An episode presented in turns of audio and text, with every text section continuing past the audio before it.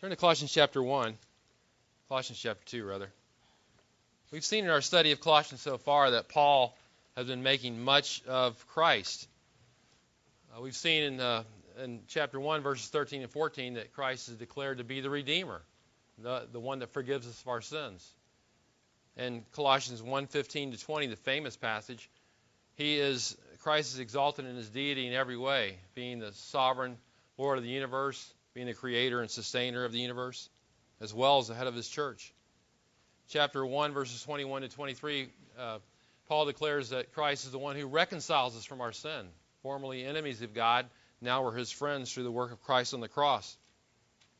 And uh, chapter 1, verses 24 to 28, Paul reveals that the message he preaches to us is none other than Christ in you, the hope of glory. Chapter 1, verse 28, uh, Paul's goal is to present every man complete, every person, every believer complete in Christ. In chapters 2, verses 1 to 5, Paul makes that great statement in verse 3 that in Christ are hidden all the treasures of wisdom and knowledge. For Paul, Christ was absolutely everything. His whole life was all about the Lord Jesus Christ. He summarizes his life in Philippians 1:21 where he says, "To me, to live is Christ." That's what it was all about for Paul. And at every turn, he, he doesn't miss a chance to exalt Christ in the book of Colossians. Now, as we go on to the next section, chapter 2, verses 6 and 7, we move on to the next great subject. And what do you think that might be? Well, surprisingly, he returns to the subject of Christ once again. And he exalts him once again. He, he can't seem to get enough of Christ and talking about Christ. There was a pastor years ago in Dallas, Texas, by the name of W.A. Criswell. Some of you may have heard of him. Uh, in the Baptist church there, a large, humongous Baptist church there, who was known for being an expositor back in that day. in fact, to such a degree that he not only preached consecutively, verse by verse, through a book of the Bible. He started from the beginning of the Bible, Genesis, and preached through consecutive books of the Bible all the way through Malachi, and then started in Matthew and went all the way to Revelation, not missing a beat. Straight through the Bible, he preached consecutively. In fact, the joke was members would join his church over those years, and, and someone would say, Well, when did you join the church? And, and he would say, I joined in Isaiah. And somebody else said, I joined in 1 Timothy. And, and everybody knew, oh, it was about approximately this year when you joined then, because he was in Isaiah at that time. But he preached through the Gospels straight through Matthew, Mark, Luke, John. Now, most guys, if they're going to do that, will preach through maybe Matthew. They'll lay off the Gospels for a while and they'll go, and that's fine. They'll go to, uh, you know, 1 Corinthians or whatever. But Criswell preached through Matthew, and then he preached through Mark, and then he preached through Luke, and then he preached through John. And someone said to him, uh, Pastor Criswell, do you ever get tired of preaching through the Gospels like that? Four Gospels in a row. He said, You know what?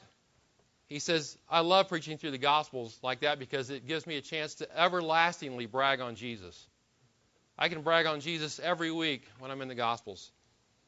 And that's what Paul did. He was constantly bragging on Jesus, and we don't mind bragging on Jesus either here at this church, week after week.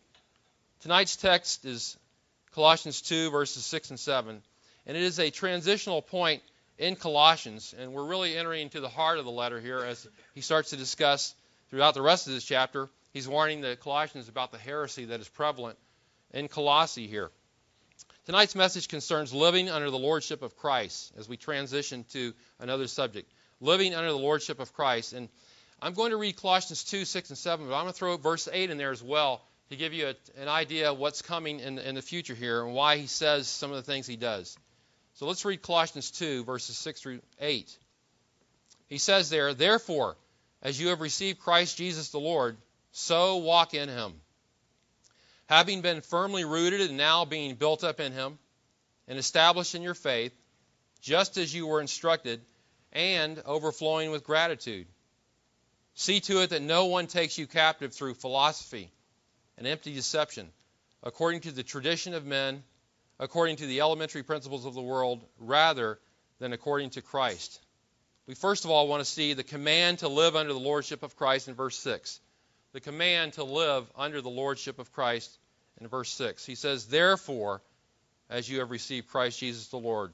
That word, therefore, is a transitioning word, transitioning to the new section. He says in so many words here in this verse, since the Colossians have demonstrated their faith in Christ, look at the last part of verse 5.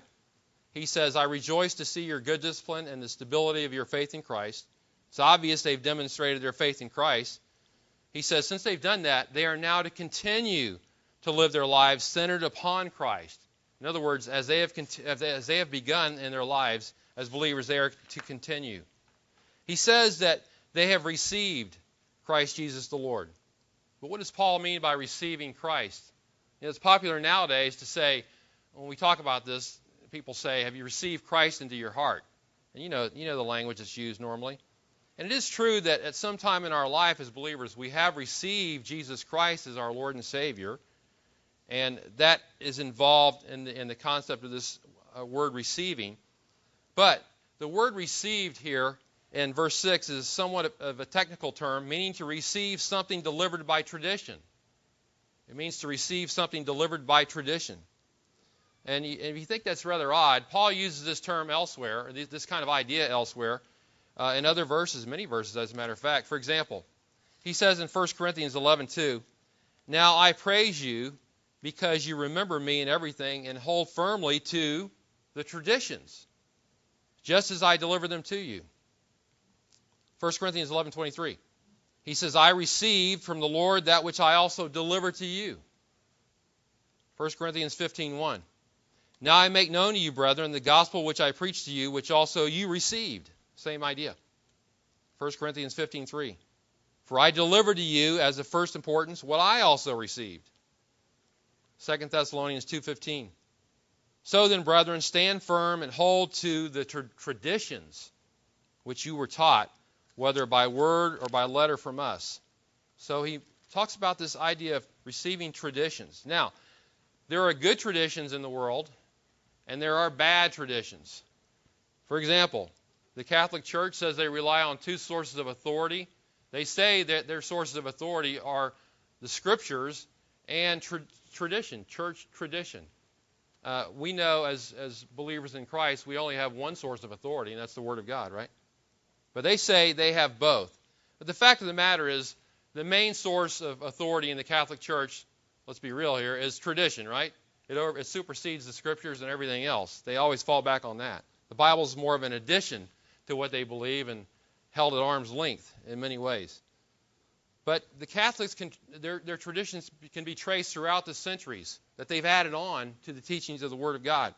For example, the doctrine of papal infallibility, the fact that popes speaking in a certain context, uh, when they talk about Catholic doctrine, uh, speak without any uh, error. They, they, don't, they're, they're preserved from error when they say certain things in that, in that context. Well, that doctrine wasn't established until 1870, added many, many centuries later on, after the New Testament was written. What about Mary? The doctrine of, we've mentioned this before in church, the doctrine of the Immaculate Conception. Mary was the idea that Mary was born sinless, not Christ. Mary was born sinless. That was, that, that was established by a pope in 1854, that doctrine. Several centuries after the New Testament. What about the assumption of Mary? The fact that Mary was raised from the grave shortly after she died, and then she was enthroned as the Queen of Heaven. Well, that didn't that wasn't pronounced by a pope until 1950.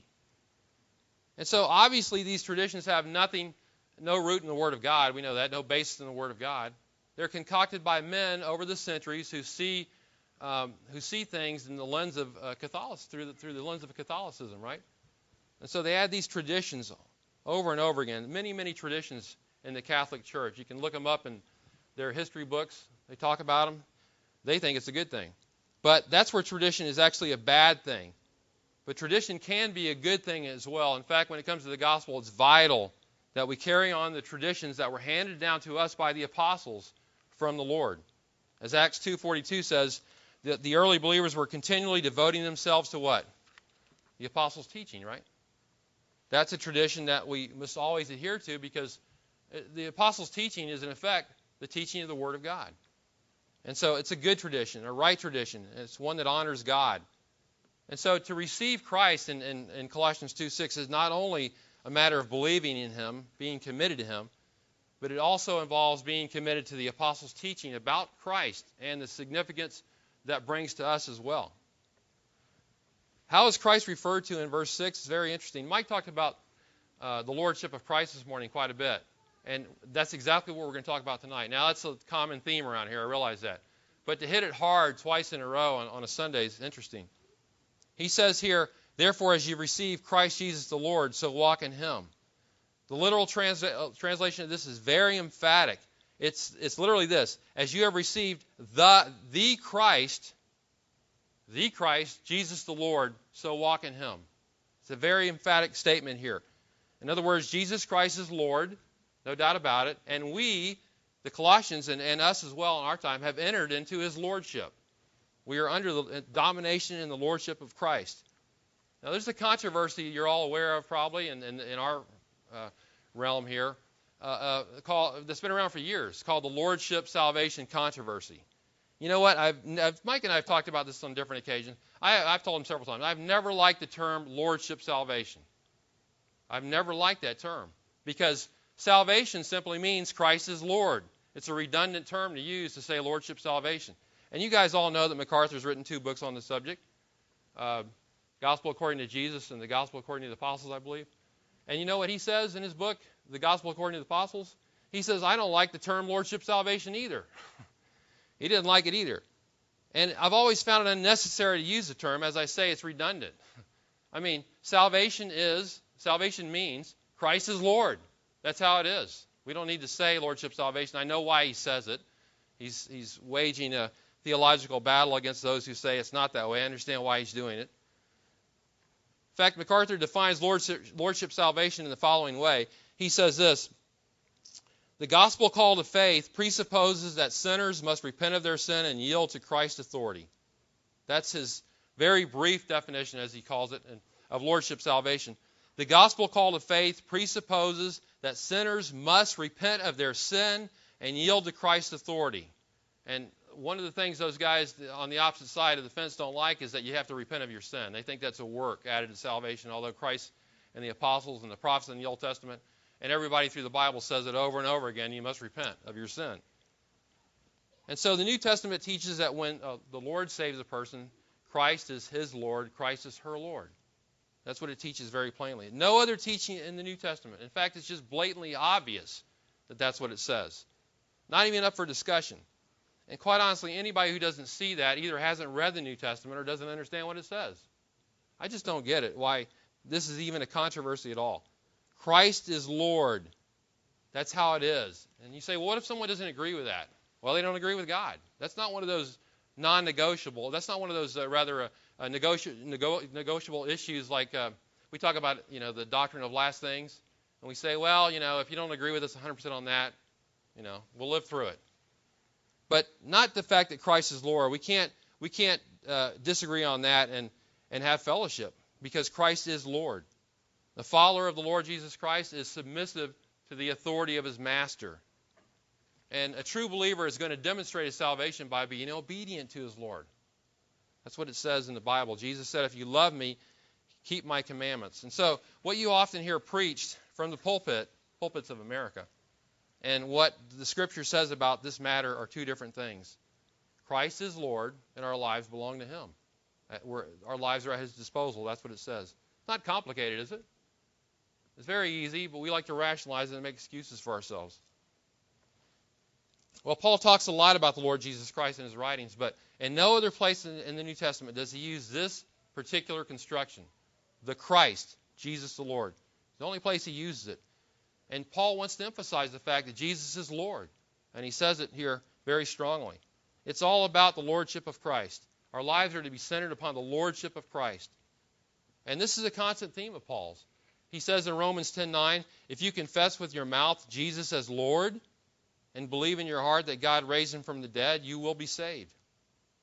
1 Corinthians 12:3 Therefore I make known to you that no one speaking by the Spirit of God says Jesus is accursed, and no one can say Jesus is Lord except by the Holy Spirit. 2 Corinthians 4:5 For we do not preach ourselves, Paul says, but Christ Jesus as Lord, and ourselves as your bondservants for Jesus' sake. Philippians 2:11. Every tongue will confess that Jesus Christ is Lord to the glory of God the Father. Many think this was an early Christian confession, the idea that Jesus Christ is Lord, and people would confess that as believers. Certainly, any true Christian would be glad to confess that, right? That Jesus Christ is Lord. I don't know why they wouldn't be glad to confess it, unless they're not Christians after all. And so, what what Paul is saying here in Colossians 2:6, this being a transitional point in the letter, is is that uh, he's simply repeating what he's already said in chapter 1. To say that Jesus Christ is Lord, in this verse here, as he transitions over to a new idea here, is to say that he is the image of the invisible God, like he said in Colossians 1. To say that Jesus is Lord is to say that he's firstborn over all creation, that he's the head of the church, that he is the mystery of God which Paul preached. Paul connects what he said before with what's coming after in the letter, with the central idea of the Christ, Jesus the Lord. Paul prayed earlier in, in chapter 1 that the, the, Colossians would please God in all respects. Now he says, As you receive Christ Jesus the Lord, the Lord, so walk in him. This is the command, walk in him. It's the command in the verse. We said that this was, this was the command. He says, As you have received Christ Jesus the Lord, so the command, imperative, walk in him. This is how I want you to walk. This is how I want you to live. And you all know the word walk is used to describe how a person conducts his life, his lifestyle, his conduct, and daily, and his daily living. Some Bible versions translate this as something to the effect of live your life, live your life uh, in, in Christ. Um, we know that believers are those who walk with God, right? We seek to keep in step with the Spirit. We walk with God. And this command to walk with God is one that is continual. It's today, it's tomorrow, it's every day of our lives that we walk with God. We wake up tomorrow, we, we know that our conduct should be a God glorifying one. But notice the phrase carefully. What does it say in verse 6? It says, walk in him. Walk in him. That's very interesting. Uh, we know that, uh, for example, we, we think of guys in the Old Testament like Enoch, who, of whom it was said, Enoch walk with God, right? But here he's saying, walk in him. Walk in him. What does it mean to walk in Christ? It means that our lives are incorporated in Christ. We are living in union with him. We're to remain centered upon him. He's the sum and substance of our very living, of our lives. Remember what Paul said in Philippians 1:21, "For to me to live is Christ." And so Paul says, We've, "You've received Christ as Lord. Now you're to continue to walk in him as Lord. He is the Lord of our lives from beginning to end. There's never a time when he's not. You don't make him Lord at some other time in your life, a later a decision you make later on. He's always Lord from beginning to end of your Christian life. And that is the command to live under the lordship of Christ. And then secondly, in verse 7, the characteristics of living under the lordship of Christ. The characteristics of living under the lordship of Christ. How do we walk in Christ? After all, this is a command, right? He says, walk in him in this way. But Paul doesn't leave us hanging on how to do that. He tells us in verse 7 how to walk in him. He gives us four characteristics that help us to understand what it means to walk in Christ. The first three are all kind of they're, they're together. Uh, and uh, they're passive words that show that God has been at work among the Colossian believers. The first two are metaphors, they're word pictures that help us to understand what it means to walk in Him. The first characteristic comes from the world, world of horticulture. Boy, what a word that is. I wish they'd get rid of that word because it's hard to say. And the second uh, characteristic from the world of architecture, much easier word. You say, well, you know, why does he do that? Go from one to the other. And that's not unusual for Paul. He does it in 1 Corinthians 3 as well. Remember, he says there, horticulture? He says, I planted, Apollos watered, God gave the increase. Same chapter, he says, As a wise master builder, I have built, I've laid a foundation, and someone else is building upon that foundation. So he uses the same thing there. Those two ideas. And so Paul is not, you know, it's not unusual for, for Paul to mix metaphors. It's not really acceptable in the English language. I'm not sure if it's acceptable in the Greek language or not, honestly, but he does it all the time. Must be acceptable, I guess. But what does it mean to walk in Christ? It means, first of all, that we are firmly rooted. We are firmly rooted. He says in verse 7 walk in him, having been firmly rooted. And this is speaking of a settled condition. The Colossian believers have been firmly rooted in Christ, just like a tree has deep roots in the ground. So a believer has deep roots in Christ, deeply rooted in Christ. You remember the parable of the sower and the soils and the seed in uh, Matthew 13 and Mark 4? There are those who hear the gospel, and the word of God goes out, and it falls on the hard ground and takes no root at all, and the birds of the air eat it up. And then the second hearer comes along and he hears the word of God. The seed falls on the rocky ground where there's no, according to the text in Mark 4, there is no depth of soil. And then other seed falls on thorny ground and no fruit comes up from that. But there is the good, there is the good soil where seed falls on and it takes firm root and, and fruit, fruit is produced from that. And that last illustration is what happened in Colossae. Uh, fruit was produced. Look at Colossians 1:6 again. The gospel has come to you, Colossians, just as it has in all the world. Also, it is constantly bearing fruit and increasing, even as it's been doing in you since the day you heard of it. So, this last illustration was true of the Colossians. They were the real deal. They were the true believers in Christ. They were rooted in Christ, and they had fruit of salvation to show it in their lives. None of this business of, you know, supposedly someone gets saved and then there's no fruit in their life at all, which is typical uh, of, of many churches in America. And none of that at all. They were the real deal here. So Paul says to them, to the Colossians, You received Christ, you've been firmly rooted in him. Due to the fact that you understood the grace of God and truth, he says in Colossians 1, so continue to walk in that truth, in that truth. See, he, he knew they were facing ungodly teaching, false doctrine, false teaching. And so he wants to make sure that their roots are deep in Christ, firmly rooted in Christ. You know, it reminds me of John 15, where it talks about the vine and the branches. That Christ is the vine and, and the believers are the branches. And what does he say there? He says to abide in the vine. Because we get our nourishment from Christ, right? We draw our strength and our nourishment from Christ, who is the vine. And, uh, and you know, we were planted by God in Christ. God is the one that planted us in Christ. I love the verse in Matthew 15, 13 when Jesus is talking about the Pharisees and I think his disciples say to Christ, Aren't you afraid you've offended them? And listen what he says. He says, Every plant which my heavenly Father did not plant shall be uprooted. Every plant which my heavenly Father did not plant shall be uprooted. Once again, another verse showing the sovereignty of God in salvation. God is the one who plants us in Christ. So let me ask you a question Has God planted you in Christ? If He has, then let your roots go deep in Christ. Be nourished on Christ so you won't be weak and sickly and prey for false teachers, false doctrine when it comes along. It's going to come along. Some guy comes along looking, looking like a minister of the gospel, and you fall prey to him because he's tricking you with his false doctrine. That's why you should let your roots go deep in Christ. You say, How do I know if my roots are deep?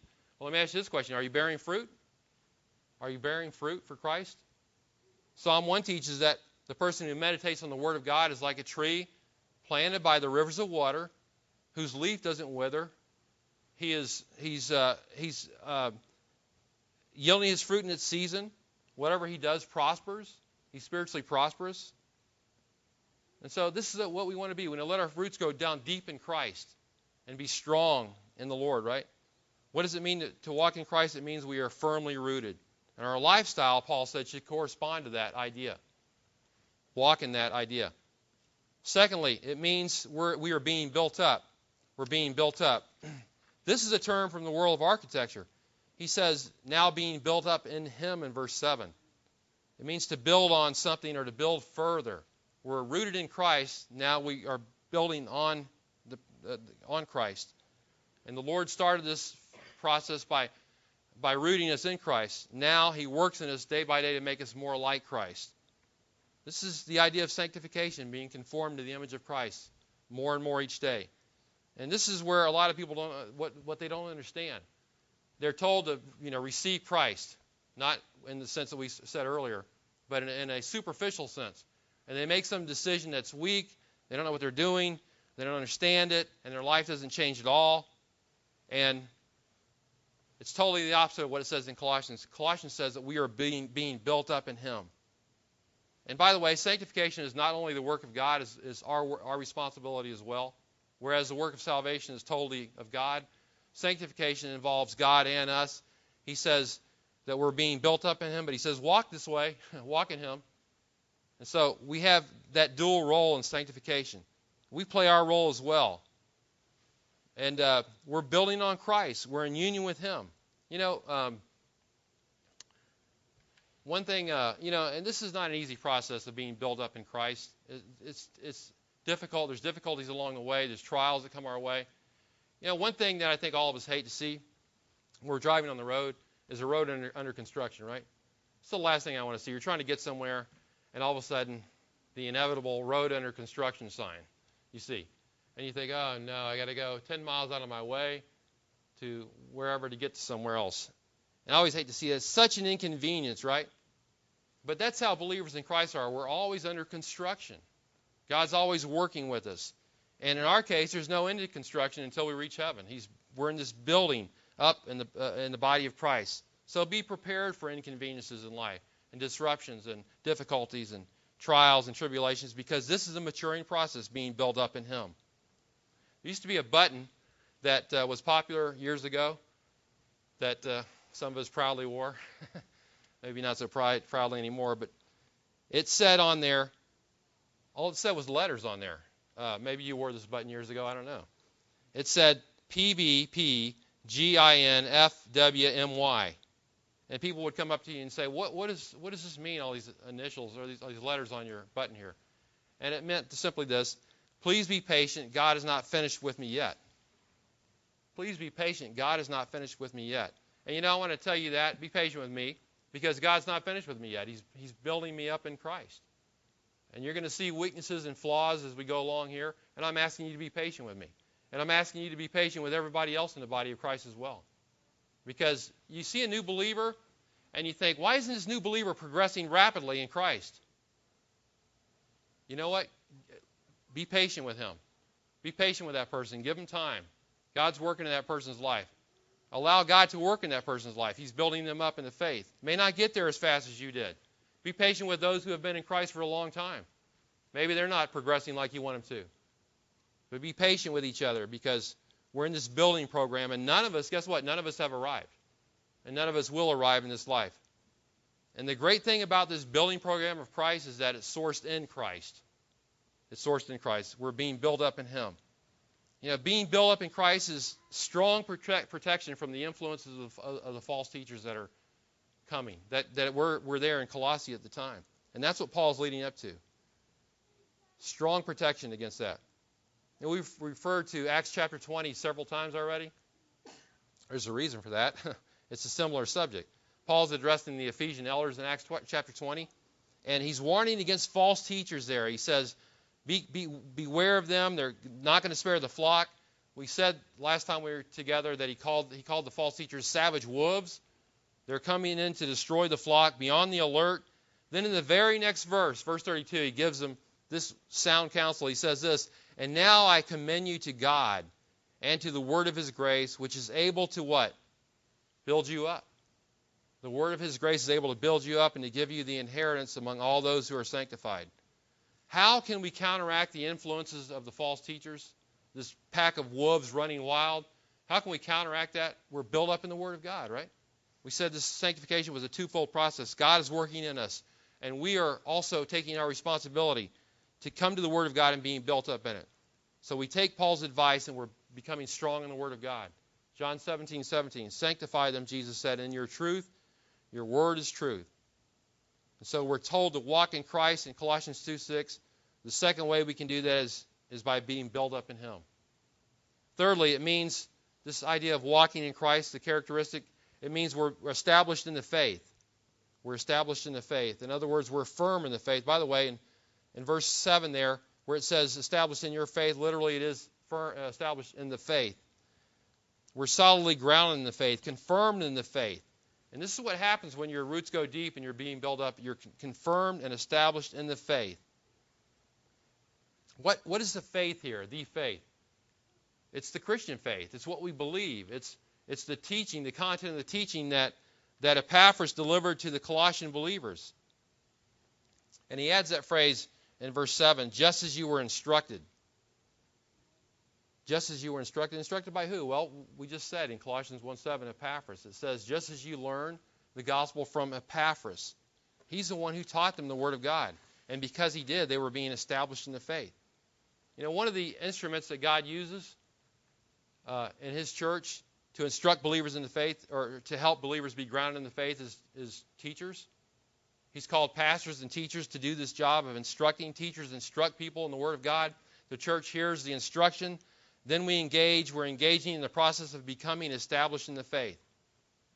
And that's why it's important to avail ourselves of the opportunity to come to church to hear the Word of God taught. This is the way that God has ordained His church to operate, and this is what Epaphras did for the Colossian believers. These three terms, uh, firmly rooted and built up and established in the faith, they all speak of strength. They all speak of, of stability. And as we walk in Christ, we are being reinforced in the truth. We're being strengthened in, in, the, in the faith. And believers who walk in Christ, like Ephesians 4 said, they're no longer children tossed to and fro by every wave and wind of doctrine. Uh, by, and it goes on to say, by the trickery of men, by craftiness and deceitful scheming. You're not tossed, tossed about like that. You know where you stand in the Word of God. You understand what it says. You believe it. You stand on it firmly. And so you're established in the faith. And this is what Colossians 2 warned us about. Colossians 2 4 says, I say this that no one will delude you with persuasive argument. Paul's concerned that people would delude these believers with some persuasive argument. You know, there's arguments that false teachers present that are very appealing, but they are opposed to the gospel. And so he says, don't be taken in by that. Be, be strong in your faith. You know, when I read Colossians 2, 6, and 7, I am I'm reminded of Colossians 1.28. Uh, the same idea that every man, and every every person, every believer is to be presented complete in Christ. And that's what it reminds me of. And this is what our what we want our lifestyle to be like. We want it to be rooted. We, we, we are rooted in Christ. We know Him. We're, we want to be built up in Him. We want to be established in the faith, just as we were taught. And then, fourthly, it means we are overflowing with gratitude. Overflowing with gratitude. Now, if you look at the first three characteristics, they, they are together in the verse. The fourth one's kind of after that, after this uh, phrase that's thrown in, just as you were instructed, and then overflowing with gratitude. And uh, it's almost as if it's out of place. Paul says, I want you to be strong in the faith, firmly grounded and, and rooted and being built up. Oh, by the way, don't while you're at it, don't forget to be thankful. It seems to be a totally different idea at first glance. But you know what? As more I thought about it, I realized to be grateful, to be overflowing with gratitude is never out of place. It's always a part of what we do in, in our lives as, as, believers. It's a very necessary element in our lives. And this is the theme that Paul refers to, uh, returns to constantly this idea of thanksgiving. You remember that? Look at chapter 1, verse 3. He says in 1 3, We give thanks to God, the Father of our Lord Jesus Christ, praying always for you. Verse 12, we're giving thanks to the Father who has qualified us to share in the inheritance of the saints in light. And I think six or seven times in this letter, he mentions this idea of thanksgiving, this idea of gratitude. But here in this verse, it's not simply the idea of gratitude, but he says to be overflowing with gratitude, overflowing with it. Now, that's not normal, is it? To be overflowing with gratitude? You might think an occasional, you know, uh, thank you to the Lord might be you know, in order, but to be overflowing with gratitude, the tendency is to complain, isn't it, all the time? And to, and to be to groaning under the pressures of life. But God's people are different, we're, and we're called upon to be overflowing with gratitude, to be excelling, to excel in the, in the business of being grateful to God. And that's something we all struggle with because what, what comes out of our mouth normally? Complaint, uh, how, how woe is me, how difficult things are. But the Colossians had much to be thankful for. If you think about it through chapter 1, they could be thankful for the fact that the gospel came their way and was bearing fruit in their lives. It's a great thing, a great thing to be thankful for. They could be thankful for the person and work of Christ that Paul lays out very clearly for them. They could be thankful that they were no longer the enemies of God, but his friends, because Christ had reconciled them. They could be thankful for the ministry of Paul and the ministry of, pa- uh, in writing this letter and the ministry of Epaphras and preaching to them the gospel. Much to be thankful for in their lives. And it was not too much to expect that they should be overflowing with gratitude. And Paul tells them that. Well, what about us? Is it just the Colossians? Was it just for them to be overflowing with gratitude? What about us? Shouldn't we also be overflowing with gratitude as well? This ought to affect how we live also. You know, if you think about it, if we could only get a hold of this concept of being overflowing with gratitude, it would be revolutionary in our lives. It would give us the reason why it'd give us the perspective the Lord has on everything.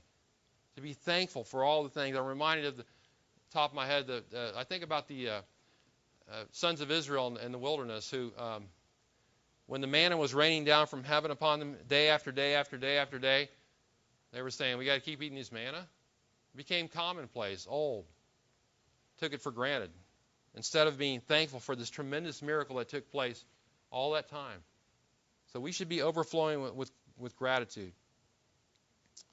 Well, I guess if we were to get anything out of this letter at all, I would say it would be this. We should realize that Christ Jesus is Lord.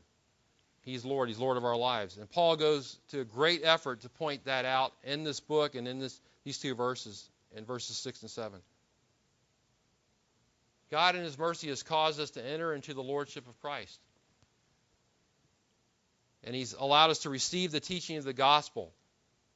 And so, therefore, He says, live accordingly. In other words, remain centered on Christ. This is how you started. This is how you continue. This is how you finish. You remain centered on Christ, remain centered on Him as Lord. We must always be aware that our roots are deep in Christ and that we're not like a weed that can be pulled easily out of the ground, but like a strong oak that's deeply rooted in Christ. We're in the process of being built up in Him, and we participate in this process as well. We're being established in the faith, and that keeps us from becoming easy prey for false teachers and false doctrine. And so, what other response can we have than to be overflowing with gratitude, right? Overflowing with gratitude.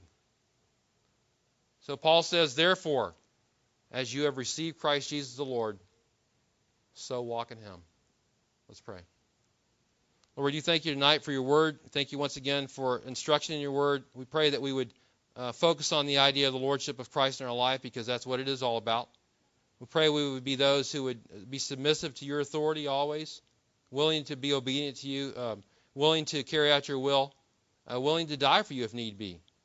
And we just pray that uh, as you are Lord over all things, as Mike spoke about this morning, we pray that we would uh, worship you as Lord.